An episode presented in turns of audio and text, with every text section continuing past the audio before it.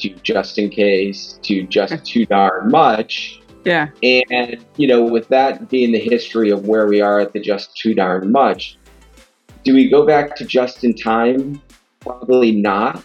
Do we also go back to just in case? Probably not. So, you know, trying to figure out that we've built too much in the system, we need to take inventory out. Are you ready to elevate your leadership skills in the electronics manufacturing industry? Join Sannah Vinding on a transformative journey as she unlocks the key to exceptional leadership in this dynamic field. Discover invaluable strategies, emerging trends, and best practices through expert perspectives and insightful interviews. This podcast is your ultimate resource for gaining a competitive edge, staying ahead of the curve, and shaping the future. Tune in now and unlock the secrets to leadership success in the world of electronics manufacturing. Welcome to Mind Innovation Leadership Podcast. I'm your host, Sannah Vinding, and I'm here to provide you with invaluable insights and strategies that will help you develop the skills necessary for effective leadership. Remember to subscribe, give us a like, and share this episode. Uh, and also remember to connect on LinkedIn, YouTube, and Instagram. In today's excited episode, we're diving headfirst into the current trends and outlook for the electronics manufacturing industry. And I'm thrilled to introduce our guest, Dennis Reed. He's a senior research analyst at Edgewater Research, and he's a season, seasonal tech professional with a rich background in the electronic research industry. Dennis stands as a testament to innovation and progress in technology and semiconductors. So, welcome, Dennis. I'm I'm so excited to our conversation today because I think in the electronics markets, you know, there's always this uncertainty. No, thank thank you very much, and and you know, I would agree with you hundred percent. Uncertainty is the name of the game, but what we've lived through the last two three years, it feels like the pace of uncertainty, along with the pace of everything else, just is is truly accelerating. Yeah, yeah, yeah. It's it's um it's it's a new world, right? Um, and I, I think we have to we have to get used to this this kind of speed on on a new world and all the uncertainty. Um, I, I want to start again first, just to, to, so we can we can get you know go, going on this is this topic. Um, there's a lot of analytic companies out there, and and they all you know have like several challenges. That that's how I see it, because there's there's all the increasing in complexity of volume of data, uh, and also the complexity of the data. So I want to hear, you know, from your side, how do you stay on top of of all this complexity?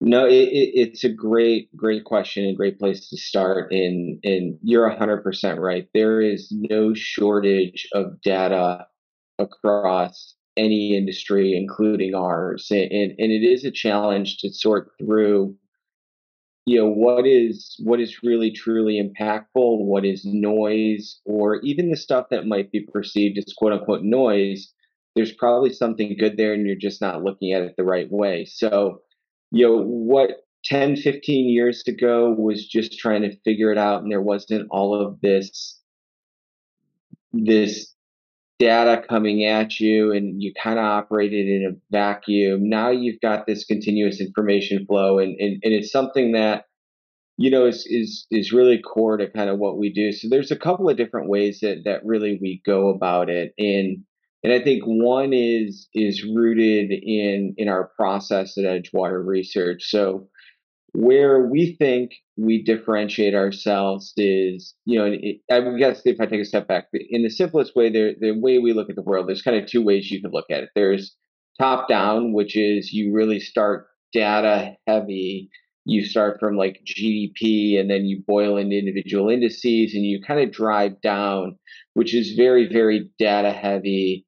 And you have to kind of sort through all of that to find out the key metrics that ultimately matter, what are leading indicators, you know, what are potentially lagging indicators, what have no correlation. And we do that, but really within our process, we focus more on what's kind of bottoms up. And so within that, I really spend 90, 95% of my days, weeks, months interacting with people across the supply chain by the industry. So if you, you think of it from just a semiconductor, you know, we'll say we start from sand, you know, to silicon, to part manufacturer, to distributor, to contract manufacturer, to buyer, to ultimately end buyer. So what we're doing is we're having just conversations about what they're seeing. Mm-hmm. And, and, then, so we're looking for aspects, and, and we've had a, a long history. Our team is 50 years plus of doing it this way. Um, yeah, I bring about 15 myself. So we've had long-standing relationships. There's a science to it, but there's a little bit of an art to it as well. So what we're what we're trying to identify is, you know, what are some of those inflection points from tone, whether it's, you know, potentially some customer upsiding orders that we know is the leading indicator, looking at it top down, or is there somebody taking back orders on the flip side? So we're looking at those things to find kind of that inflection point that yeah. ultimately leads, you know, hopefully the data following it, if you will. So while we're always cognizant you can't operate in a vacuum or, or as you know, with the ostrich with your hand in the sand. We really try to ground ourselves in our process, which is a little bit different. It's a little bit manual. It is time consuming to do it. And if we could stay true to our process, and, our belief is that we could ultimately kind of carve our niche out in the industry and, and almost stay in our swim lane and then allow others to kind of play with he said, she said, this that tells, you know, we're going to let them kind of read the tea leaves. Yeah. And we're just going to focus on this is the pulse or this is the heartbeat and know that eventually the industry is going to catch up. So, you know, that I would say in, in, in being, you know, very, very candid and clear with it, like that does relate to some challenges because we are doing that ground up. We tend to find inflection points much earlier than the data shows. Yeah. And so there's when the cycles turn positive or negative, we tend to get in this position where we're a couple months early um, nice. in some cases, and, and you have to kind of wait for the data to come. Yeah. And, and, with that being said, we then ground ourselves. This is our process. This is how we do it. If it if it's wrong, we've got to then evaluate kind of how it goes. But more often than not, it does play through. But yeah, the process is key for us. One, um, and you know, two, I think it's a little bit different with us. You know, we're a Cleveland, Ohio-based company, and so we're we're outside of what you would consider technology hotspots or yeah. market research hotspots, and you know that does prove to be helpful as well because you can think a little bit independently, right? Like you're not you're not kind of caught up in that information loop because not a lot of semiconductor gossip and rumors necessarily make it to Cleveland, Ohio. Um, so you know, geographically, we're a little bit protected in that way, where we could just think independently and again focus on our process and, and go yeah. from there. Yeah. No, and, and I like that you said, you know, you actually are listening, right, to what what's going on. That is so important, and then you reflect on that, and then you can use that for your data, along with all the histo- historical data, of course. Absolutely. But, um, yeah. It's a good point. I should have, yeah, should have said it. I mean, the listening that we do, the data is very, very important, but the listening that we do helps us inform kind of where the data is going. Because yeah. whether we're working with one of our financial customers, they're obviously looking at making investment decisions. So if anything in the future is significantly more important than the past, uh, but I would say the same with any of our industry customers as well. When you're thinking about strategy planning, procurement, any of those business decisions, it's very important to learn lessons from the past. But yeah, you have to figure out where it's going ultimately. And, and that's what we're using our listenings that we could then turn and take the data and build that more into a forecast yeah. forward. So um, the million dollar questions, right? What's happening? No, let's let's talk about like market and, and market trends, um, and also I'd love to hear, you know, what what you're seeing, what what kind of behavior, you know, what's what what's going on right now. Yeah, no, it's it, you know, there's there's a lot in there, and there's a lot of different markets, as everyone knows. Um, it, it's it's been a very very very interesting marketplace in general. So at, at the highest level I, I do think, you know, the unfortunate name of the game right now is inventory. And to be a little bit clear on that, there's too much inventory following the massive shortage that we came out of. So, you know, in terms of what everybody's talking about, and really the main focus across every end market is, you know, how do we take inventory out of the system? Yeah. And one and, and then two Um, and equally, it's important. You know, we've I, have sat at a presentation and it, a show, and you know, one senior level exec said, you know, we went from just in time to just in case to just too darn much. Yeah. And you know, with that being the history of where we are at the just too darn much, do we go back to just in time? Probably not. Do we also go back to just in case? Probably not. So, you know, trying to figure out that we've built too much in the system, we need to take inventory out. What is that right level? And and you can see it, you know, to give a real tangible example that that probably everybody can can easily you know see and picture. You look at the automotive industry here in the U.S. and in pre-COVID, the dealers would hold between 85 and 90 days worth of inventory in the US. Yeah. In one Q of 2022, that dealer level number had bottomed out at about 19 or 20 days. Wow. We are now at about 55 days. Yeah. Of finished vehicle. So we've gone from yeah you could argue way too much before to way too little and we if anybody tried to buy a car they're very well aware that we were on allocation yeah. to you know an area that's somewhere in between and and i would argue um, that's probably a good healthy spot for the automotive oems to be at. You know they're in an operating environment that's challenging interest rates are up right?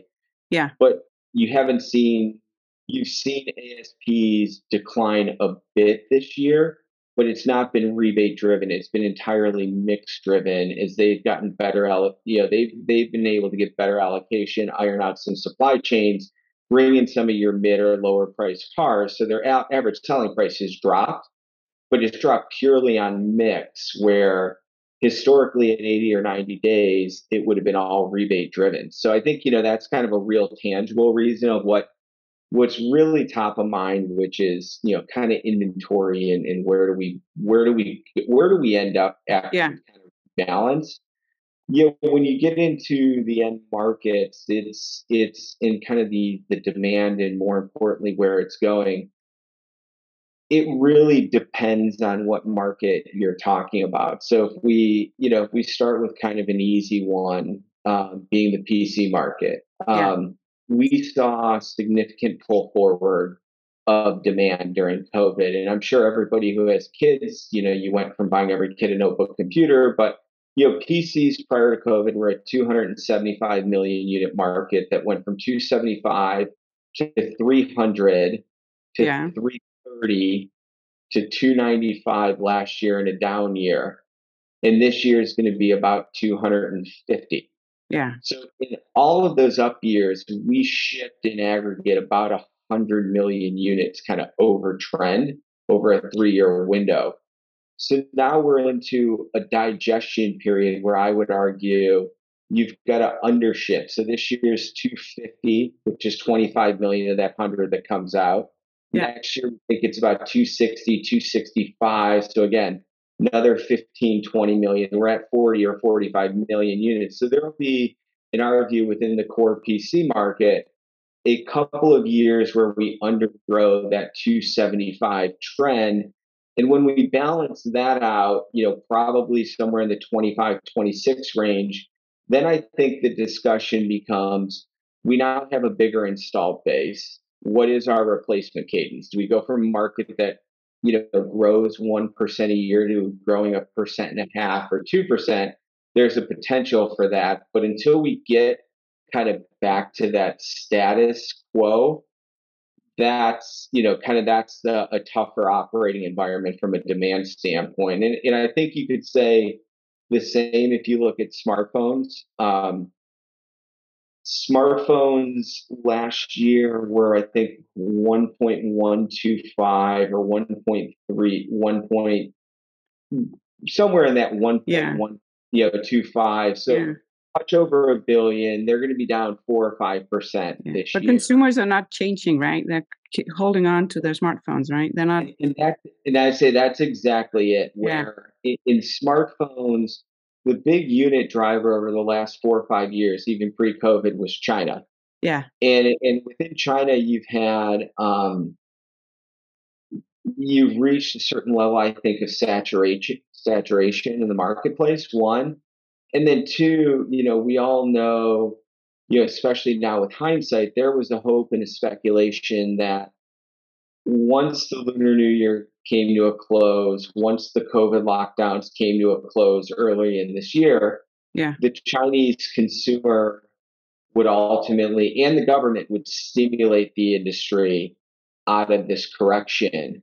And you know what we've seen, I think in in China, but also every other country that emerged from COVID lockdowns, is they had their window when they were stuck at home buying devices yeah. and stuff.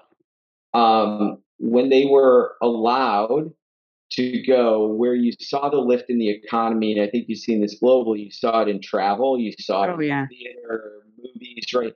So it was all those kind of soft economy areas yeah. that, you know, the Chinese economy has some of its own issues, but they're not the, the historical, what our industry, which is kind of relied to a big Chinese stimulus, yeah. will pull us right through, will drive domestic consumption for China, but then also drive their export market with electronics manufacturing. We just didn't see that. Um, yeah. and, and, we saw where the lifts were, were travel, were theaters. So yeah, the consumer has, you know, another one, any consumer device you can think of, there's, you know, there's been significant, significant pull forward and, and yeah, I'm sure for anybody that, that tunes in the, the, the podcast, I mean, I, I could think about it in our house. I mean, we, we had moved in during COVID and you don't take vacation for a couple of years. And now you do. yeah, now we do. And we put an entire Sonos system in because the yeah. speakers are already in with five or six different amps or whatever it was. But it was a pretty significant investment that had we done a family vacation, I'm willing to bet we would not have put a Sonos system in. But when we were all stuck here, yeah, we wanted every single room in our house that had speakers to be able to play different music, even though there's four of us, right? So it's completely unnecessary. But you know, now we're in a place going forward where it's great. We love the system, but we'll never need even yeah, you don't need a new upgrade on that, right? Yeah, yeah. just uh, for life so yeah, the consumer side I think also saw you know a pull forward. Um, you know, the automotive market it, it, has been a super exciting one. Um, yeah. That is, yeah, I think there's there's two things going on in, in automotive, and and you know there's there's your internal combustion electrification, um, yeah. which has its own legs and story, and then there's EV. So I'll talk first on the internal combustion, where you know, probably five or seven years ago, your average vehicle had a hundred or two hundred dollars worth of electronics content, electronic content in it. Yeah, and that number is probably now approach, encroaching somewhere between five or six hundred. Yeah. So you've just seen the vehicle become much more digital, right? You can see the screens, you know, everything else just beyond power seating. So yeah. that is that is continuing to grow and, it is a very stable, healthy, arguably, you know, kind of a double digit grower, even with, you know, a relatively flattish unit through COVID. Um, and then the the the EV side is is incredibly exciting because then you have a massive content opportunity along with just a huge, huge unit growth. And and you start to do some pretty simple math on it, and the numbers get really high really fast. Yeah. What about uh, like data centers and and we also have you know the AI? Will the AI yeah. have any impact, or is it not going to to do anything? So it, you know, two I would say you know there's three major buckets in in data center, um, or at least let's let's start maybe with the server side of data data center, right? Or, yeah. So within servers, you've got your enterprise, your data center, and then your AI kind of metrics. So the total server market was about 11.5 million units last year. Last year, 50, 75,000 of those units were AI based units. Yeah. So we're talking a really, really small fraction. So leave that just as a, a, start, and then I'll put some numbers kind of behind where AI is going. In, in your core server, data center, and uh, enterprise on-prem is challenged. The enterprise on-prem is probably not surprising, right? A lot of these assets have been underutilized. People would work from home. We're in a tighter economic environment. No surprise there. Um, the cloud side, for your cloud computing, it's just they operate in a cycle. If you think of how their businesses work, they try to run where they're no more than 80% peak utilized. So when you get to 80% utilization, there's a massive spend build out, and then you grow in. So we're, we're a touch into a grow out, grow in phase there. So in aggregate, those two categories of server units will probably be down about a million units okay. this year. Okay. Now you take that and you compare it to AI. So as I mentioned, AI was about 75,000 units last year. It'll be about 175,000 units this year. So it is it is a market that has been shocking from call it March 1st, I think, um, was when the ChatGPTs and everything really kind of hit the media and, and I think you actually gave a presentation at the ERA, including a lot of it. I mean, that was when that market really, really took off, right? And, yeah. and and so you're seeing some sort, you're seeing entirely an arms race of everyone who is trying to figure out exactly what this means. So when you think about it from the whole industry, there are several companies, a, a handful of companies that this is very good for, but there they would be, you know, kind of what you call the quote unquote pure plays of AI. Yeah. So you look at a NVIDIA. NVIDIA's got $20,000 in content in every single box. You go from 75,000 to 200,000. It's a massive, massive upshoot for like someone like NVIDIA. Um, you're not getting that lift from like the x86 architecture. So you're not seeing that in like AMD or Intel um, or the total server market. But you know, when we look at it, you know, it is between processor, storage, and the networking gear. It's about a ten billion dollar marketplace this year. Yeah. That our forecast by 2030, so seven years from now, those three categories in aggregate could be approaching a hundred billion dollars. So it's a huge, huge growth opportunity that doesn't, you know, this I think goes back to your first point in the data. If you just looked at the data on the server units, mm-hmm. you would see server units down somewhere, you know, call it 800,000 units this year. But it's really a tale of three different markets and what's going on. And that's kind of where our process comes okay. into play. So, you know, the AI market is really, really exciting. Um, you know, I say it's an arms race because I, I do think um, it hit the marketplace and, you know, some of some of the conversations we have where various entities have a $500 million order book for GPUs over a four year window that once ChatGPT hit that order book goes from 500 billion to 1.5 or 500 million to 1.5 billion overnight. And the delivery window goes from four years to two months.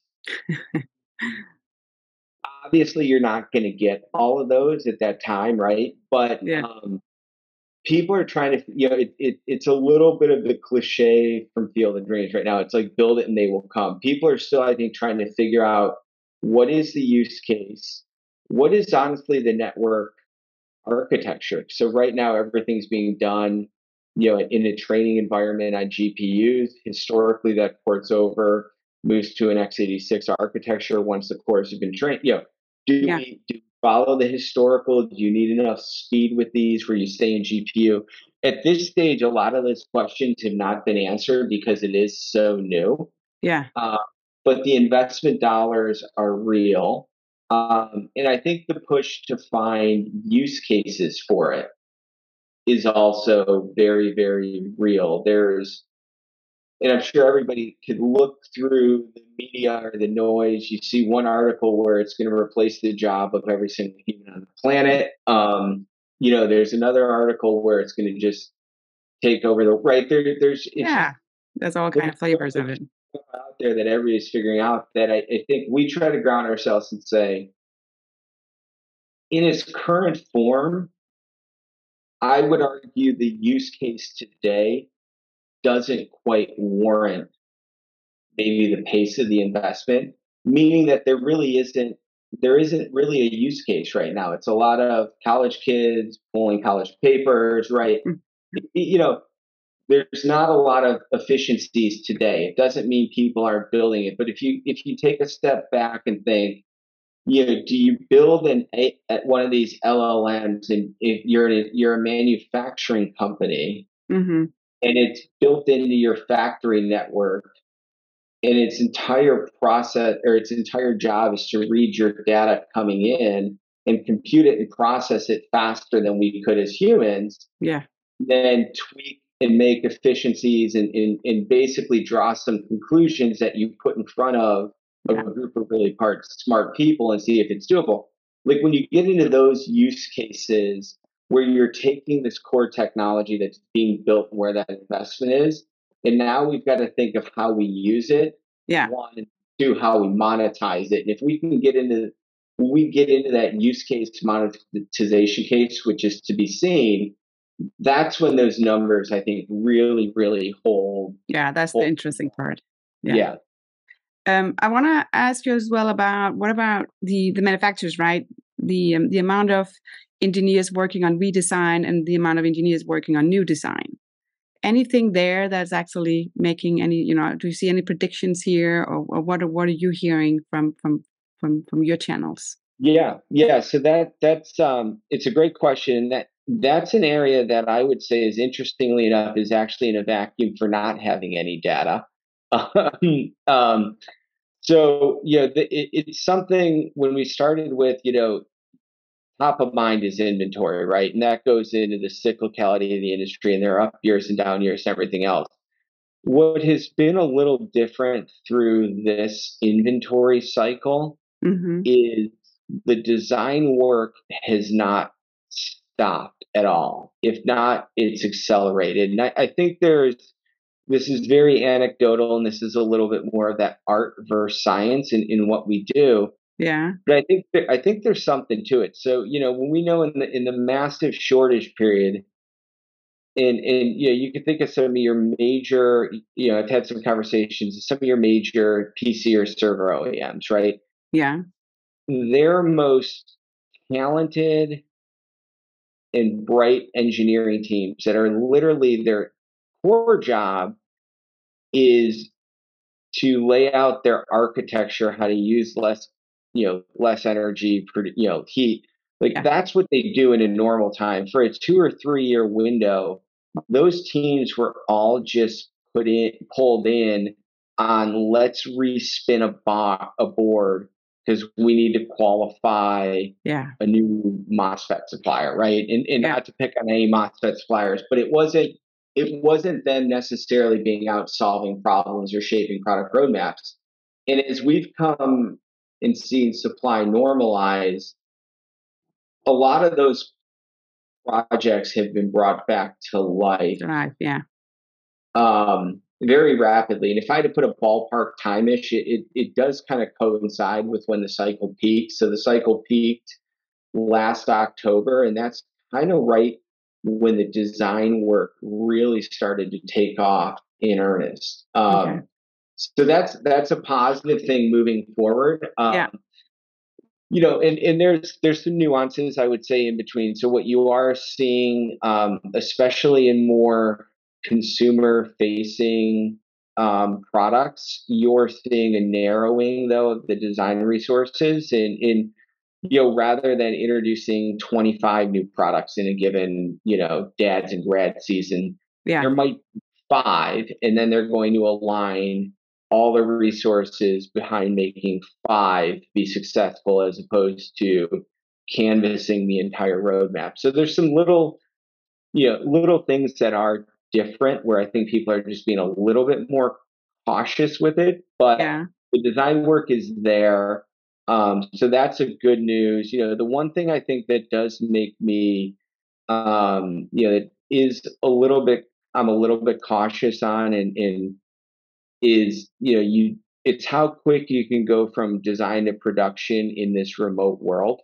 Yeah. Right. It, it's, it's a mixed bag between who's back at offices, labs, and, and you know, not to get on a soapbox on work from home versus not work from home, but in some of these cases, you know, the, the number of design starts that take off are very exciting.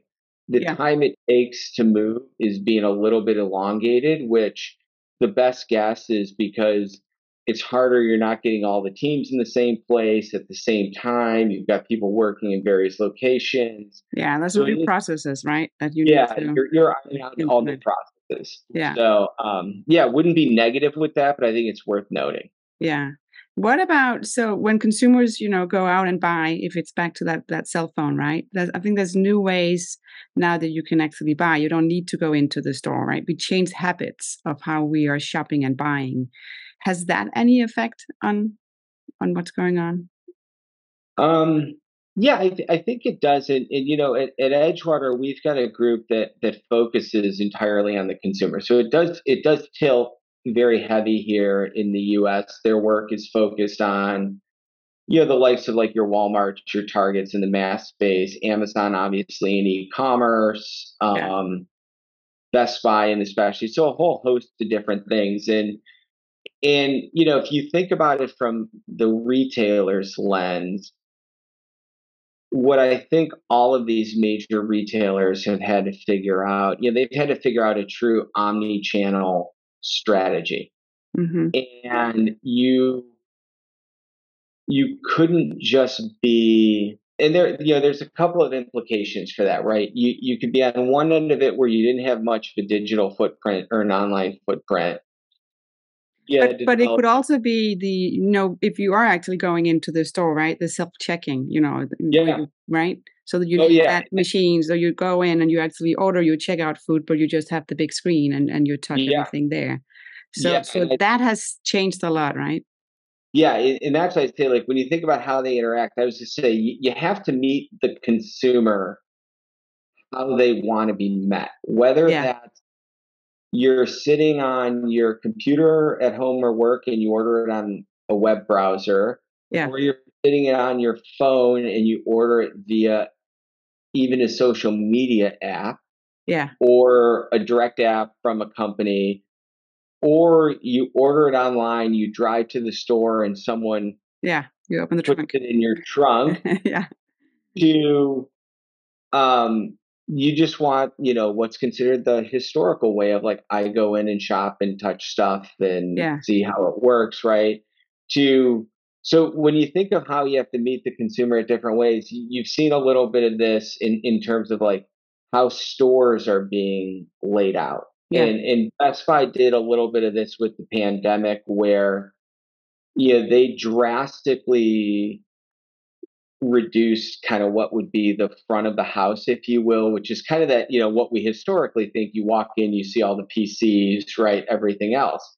Yeah. They turned a lot of that front of the house into more warehousing space. So they could either take that online order, you could punch in a code, and then, but they also had the space where you could go in with less people, you know, so there is a whole different point that, you know, if you're the company how you operate is different. Um, yeah. It arguably is less labor intensive, which is a completely different rabbit hole that we could go into with the broad worker shortage across every industry. Yeah. Um, but you, you've got to find some efficiencies, and the consumers seem open to it. So again, you take it back. Um, you know, you take it back to our industry, and and you know, there's an example I've used when I presented um, at a couple of industry conferences around robotics just in warehouses. And, you know, the largest e-commerce supplier, who everybody knows who that is, you know, they pulled forward about 10 years worth of warehouse growth in uh, two and a half years. Yeah. So their actual robotics build went from pre-COVID of like 25,000 units a year, like robots a year, to a peak of around 150,000 robots in the peak year.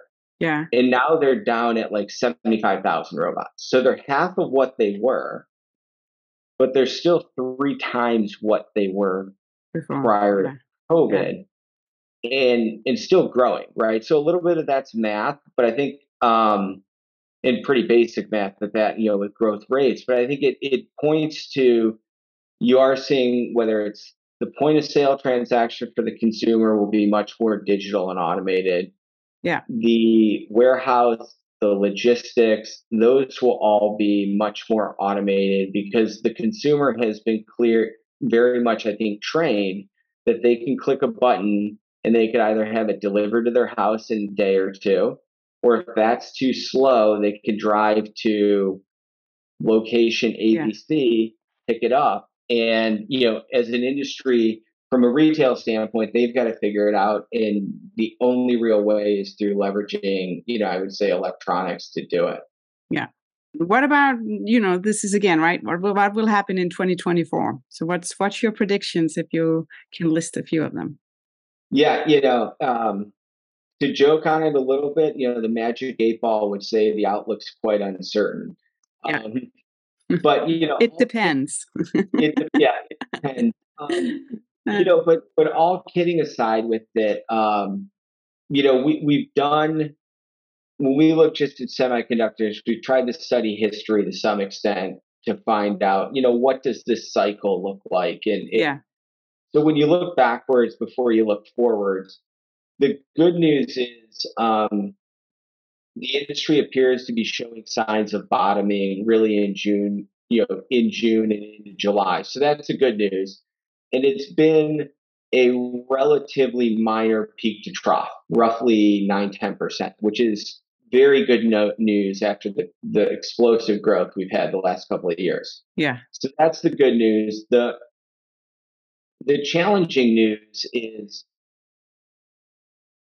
it's probably going to take a lot longer for us to get to that peak environment. So, you know, if we've tried, we've mapped every cycle relative to what the current down cycle is going back to 1990. And this one really mirrors 2011. Yeah. Which there's some outside the industry stuff that makes sense. In, in 11, we had just recovered from the financial crisis, once in a hundred generations, you know, hundred year storm. Industry took off, and then the inventory corrected. Right. Yeah. Um, very similar thing, not making light of COVID and humanitarian right, but once in a hundred year event, industry shuts down, takes off, and now we're adjusting the inventory. So if you use 2011 as a proxy, it took 25 months for the industry to return to peak sales. Okay. So that means we peaked in October of 2022, which would put us returning back to October of 2022 levels on a monthly basis, arguably in November, or December of next year, so 2024. So, yeah, you know, how does that flush through kind of the overall full year numbers? Um, for semiconductors this year, our estimate for the industry is down 12%, and that's really significantly pulled down by memory. Yeah. Um, X memory, it's closer to 6%. Um, I think the delta versus us versus other prognosticators, if you will, for next year is we think the inventory overhang just takes a little bit longer. So you know, if you want to put a letter on it, it went from V to K to W to U shape recovery. You know, we're kind of of the camp where it's more of an L, meaning, you know, we stabilized here and we're going to kind of hang out here. Yeah. Probably until we get out of the lunar new year. We still have book to bill it for the industry 8.8, so well below one. Um, you'll start, you know, we would guess you would start to see a bookings rebound potentially in late this year And then, you know, but really you get into kind of February ish of next year, you pause, you evaluate the inventory, you get out of the shutdowns throughout Asia for the holiday. And then we look and say, okay, where we are, where are we from an inventory standpoint, and how does that match up with the with the the yeah. demands? Yeah, I mean, I think when you boil it up for next year, we think it's the good news is it's not going to be worse. Um, but you know, we think it's a, a flattish to slight growth year next year. We just kind of cycle through some inventory. Okay. So what if you have to look further out? Um, what you know, if you say that in the next five or ten years, what what do you think one of the you know the challenges that is that will be in the electronics industry? Yeah, I, I think when when you look, you know, when you look further out, I'll start maybe with not the challenges, but the exciting things. You know, we talk a little bit near term about the cyclicality, but the structural side in the growth drivers is pretty exciting. So we touched on on AI, and that has the potential to be, you yeah. know, a hundred billion dollar market. EVs as a standalone can be a hundred, you know, an eighty to a hundred billion dollar market exiting this decade, you know, by itself. So right there, you're looking at call it forty percent growth. Yeah. You know, off of the levels today in just two subsegments. So if those numbers are correct, um, we'll probably run into some level of capacity challenges, which I think we'll have to work through. Yeah. Um, you know, I think the the biggest challenge is is really the uncertainty that that being candid, we can't quite forecast. Um, but you know, the escalating tensions between China and the United States is is problematic, right? And we've seen it dating back to 2019 and even before and it, it continues to be, you know, a, a, a tit for tat reaction between both governments. And at the end of the day, it's not going to, you know, it, it just feels like it's a collision course that no one's going to win if, if we keep on the same path. So that's probably the biggest risk in you know the yeah. Chinese government and in the U.S. government in particular in the Western world you know, find a way to play in the sandbox nicely. That's probably your biggest challenge or your biggest risk, I would say. Um, you know, that does create some opportunities, and you see it with reshoring and some things like that. That'll be opportunities measured, I would argue, over you know decades, not years. But um, yeah, near term, that geopolitical risk is is clearly, I think, the the biggest risk for the next ten or fifteen years. Yeah, we're almost at the end. So I want to wow. ask you, yeah, you really great conversation here. So a little bit off topic because now it's not going to be about the analytic, right, and what's going on. I want to ask you a personal question and saying, if you look at yourself, right, of where you are right now, if you wanted to give yourself an advice like ten years ago, what would that be? Yeah, that that's a great question, and and you know I've thought about it. Um, because I had the chance to do this once I left the industry and came back. So I've gotten a second chance seven years older than when I left the industry the first time. So I've actually lived a little bit of it. Yeah. And you know, the advice or what I did when I re-entered the industry three, three and a half years ago was to focus, not just focus on the the near term results. Um, we've all got stuff, right? Whether it and it depends on your business, but everybody's got to-do list checklists yeah. You've got to run to the next report, run to the next re- design. And, and when I first started in the business, that was all I had focused on. And I never put much time or energy into building something, building a practice that was sustainable. Yeah. Uh, sustainable from how you do it, but also how you go to work, your, you know, how it fits within your life. So, you know, being a little bit older, a little bit grayer with a second chance, um, mm-hmm.